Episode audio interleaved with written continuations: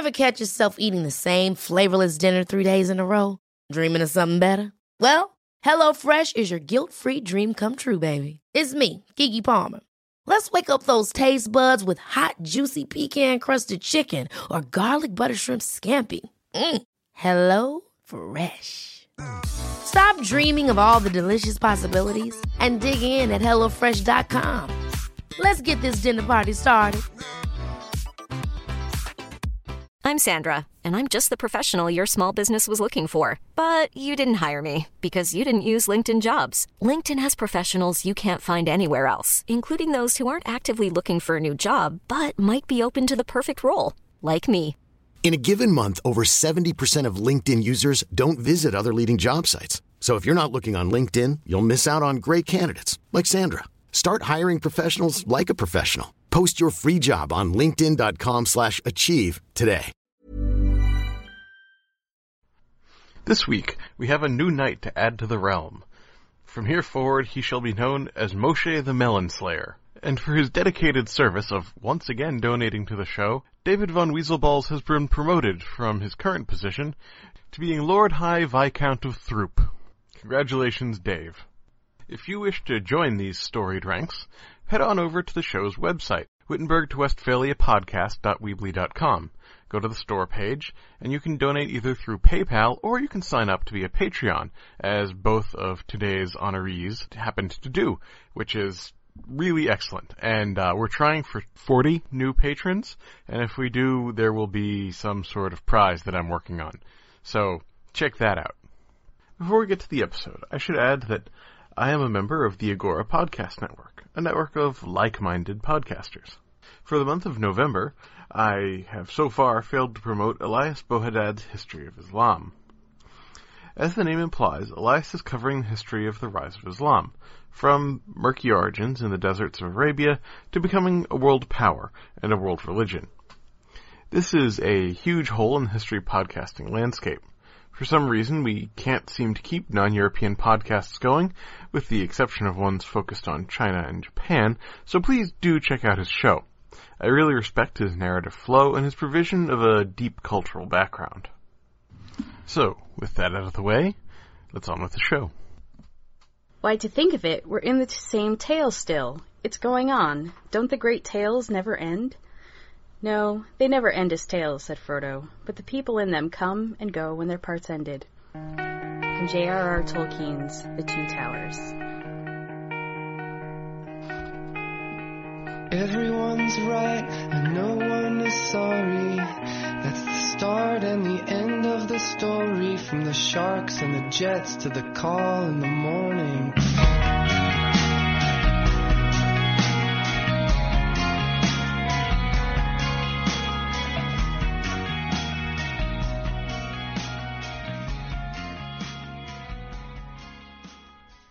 Greetings. My name is Benjamin Jacobs, and I am your host as we travel towards Wittenberg and Westphalia, the Wars of the Reformation. This is episode 25, Guideschi Denouement. Last time out, we saw the final confrontation between the young Emperor Lambert and all the old foes of the Guideschi. Each in turn was finally neutralized or destroyed. Arnulf of Carinthia, the head of the Frankish legitimists, was drawn deep into Italy without securing his rule, and when he suffered a stroke, all his advances quickly were split between Lambert and Berengar of Friuli. After Lambert beat and imprisoned the slightly traitorous Adelbert of Tuscany, he had himself recrowned as emperor. In the process, the bizarre spectacle of the cadaver synod unfolded, when the corpse of Pope Formosus was exhumed and put on trial by his overzealous successor, Stephen VI. Ultimately, Berengar of Friuli could not maintain peace with the Guideschi, and he attacked them, but Lambert ambushed Berengar and took him captive. Shortly thereafter, Lambert died while hunting. Fortune was not quite yet done with the Guideschi. The timeline here is a little hard to pin down, but either before or slightly after the death of Lambert, Guy IV of Spoleto, that younger son of Guy the Rage, was finally able to extricate himself from southern Italy, where he had been besieging some nobody Lombard. Taking some men, Guy headed to Rome to meet with his cousin, but on the way, one of his main retainers, Alberic, had him assassinated. Alberic had had a rapid rise. He first appears in the records as a page under Guy III, and by the time of Lambert he was entrusted with a large army fighting in an independent command on the eastern coast. It's worth asking whether Alberic's treachery was part of a wider conspiracy. Chroniclers of the time period did suggest that Lambert's assassination was done at the instigation of Hugh of Provence. Having Guy IV also be assassinated at around the same time would be something of a coincidence, to put it mildly. But modern historians are somewhat unsure how to deal with the story of the assassination. The more reliable chroniclers, uh, notably Fulda, are somewhat dubious about the assassination story. The story we're told is that Hugh of Provence had had Lambert assassinated as revenge for his father, the unfortunate Count of Milan, who had had his head nailed to a tree. And apparently Hugh tried to talk up this rumor to support his claims to the throne. Spoiler alert. While Hugh certainly would have had motive and ability, there seems to be a feeling amongst the chroniclers that he was not the kind of guy whose word you could trust on that kind of thing, particularly since he didn't start talking about it until much, much later. Potential wider conspiracies aside, with Lambert and Guy IV dead, Alberic took over the Duchy of Spoleto, just marched in and took it over. Berengar and Adelbert simply walked out of their prison, and Berengar resumed his claim to the imperial crown. Of course, Berengar recognized Alberic's claim to the duchy, and that was basically that for the Guideschi and for Italy. Whatever relations of the Guideschi were left just disappear from the records. In all likelihood, they either fled into the Lombard lands, made their peace with Alberic, or found protection from some other source.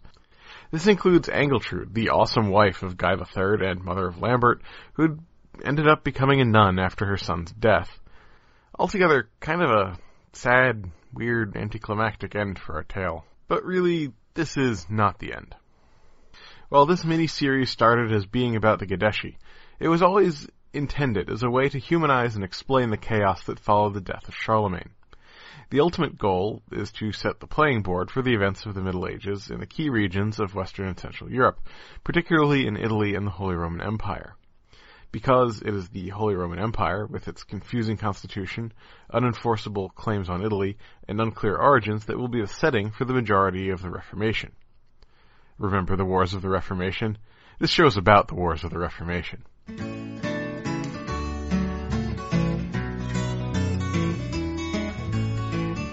So, though our tale of the Guideschi has anticlimactically and confusingly quantum phased out of existence, the story of the origins of the Holy Roman Empire in Italy remains to be finished. Over the next two or so episodes, I'm going to wrap up the story of Italy by bringing it to the point where we cannot continue without discussing the Holy Roman Empire proper. At that point, I will move to discussing the Holy Roman Empire proper. Its unclear origins and reestablishment by the Ottonian dynasty. All of these stories are massive in their own right, so I'm going to be skimming a bit. Hopefully you won't mind, given my extensive detail on other subjects. But at this point, I'm eager to get to the thematic episodes and the end of the introduction. They're so temptingly in sight from a narrative standpoint, though given my rate of production, we are realistically a year or so away from the end of the introduction. That year keeps moving forward too, so. Anyway, what can you do? For today, I would like to take some time and reflect upon the Guideschi themselves, and what they have shown us about life in the early Middle Ages.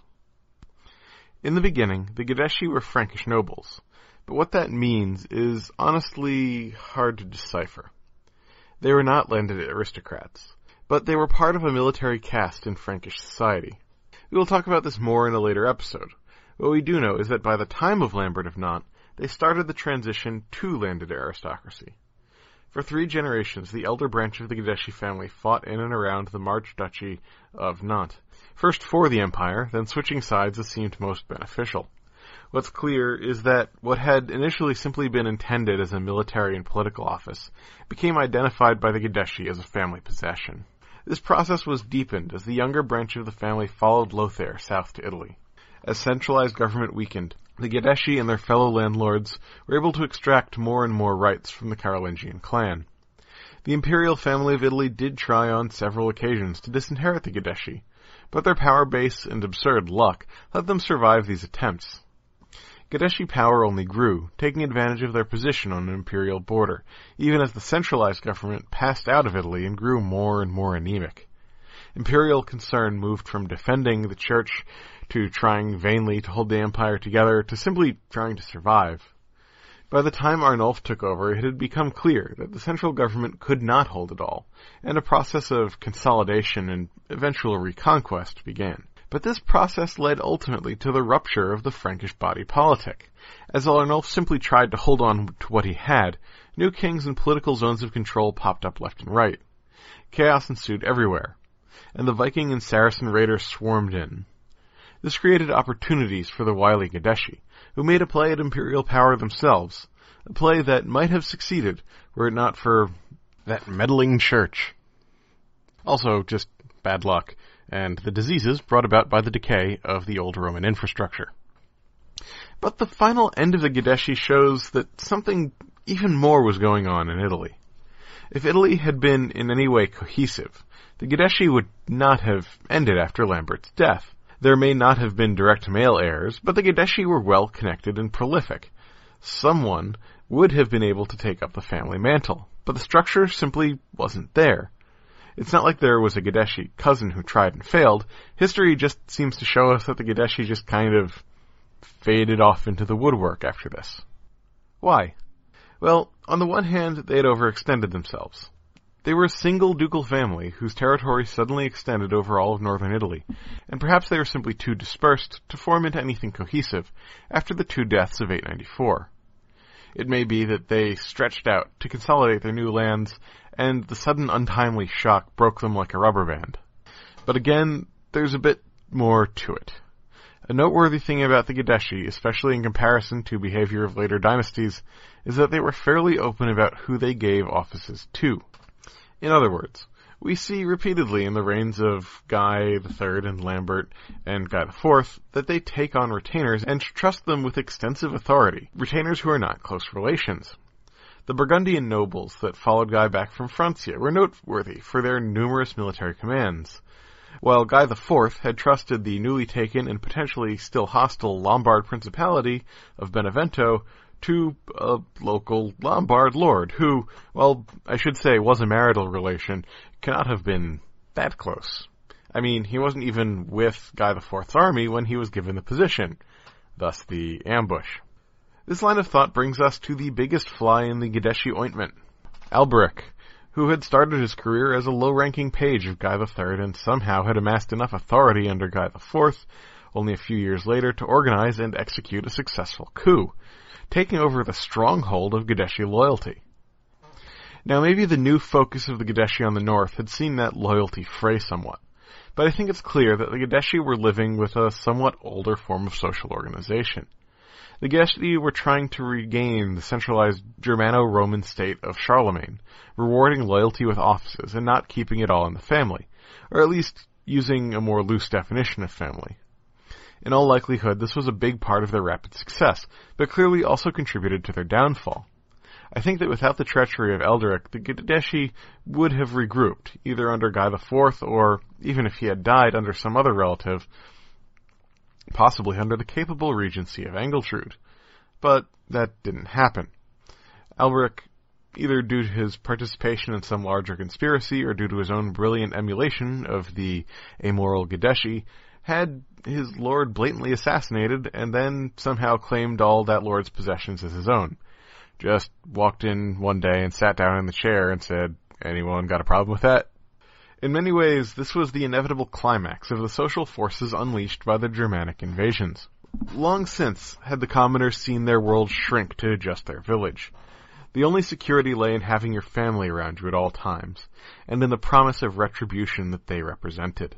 As Germanic and Avar and Viking and Saracen invasions sloshed across Europe, all faith was lost in central administration, and people turned to whatever the nearest armed force was for protection. Those forces began to build small forts in the north or fortified villages in the south, and soon they could resist all comers, at least for a time. As the Frankish Empire tore open, this process came for the nobility. Though they had tried to create a centralized empire overseen by a loyal military caste rewarded with offices and patronage, it was found that even this level of reward was not enough to guarantee loyalty. As offices became possessions, the nobles found that they had to depend on their own resources to protect themselves, and then that they had no need to be loyal to those who had given them their positions in the first place.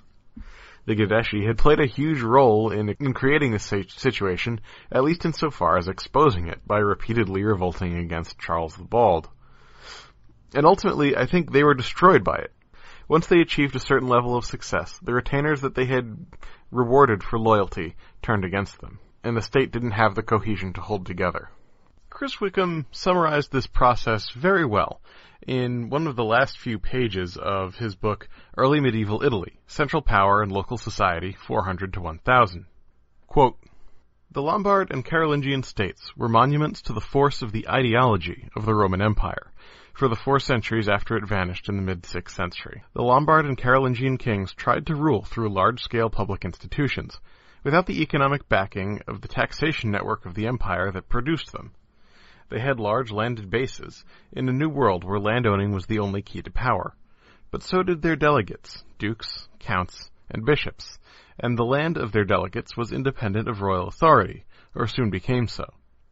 The strongest force that allowed the kings to keep control of their kingdom was simply the consent of their aristocracies to the public ideal of the Roman state that their rulers wielded, and, as a result of this consent, the fact that the landowning classes structured their political action around that state.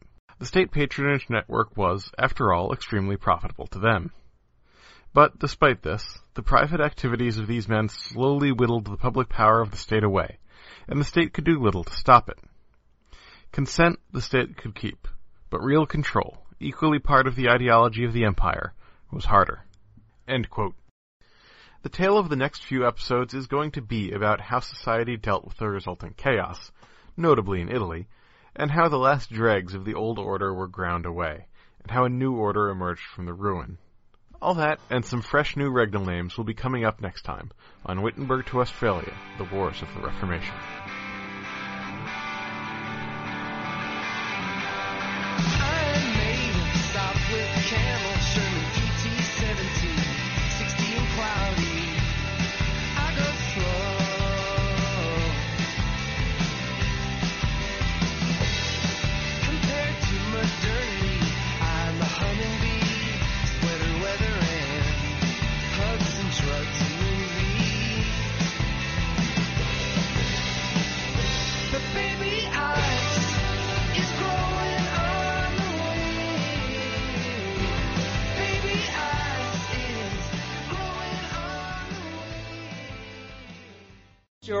About four or five hours later that Alice, remember Alice?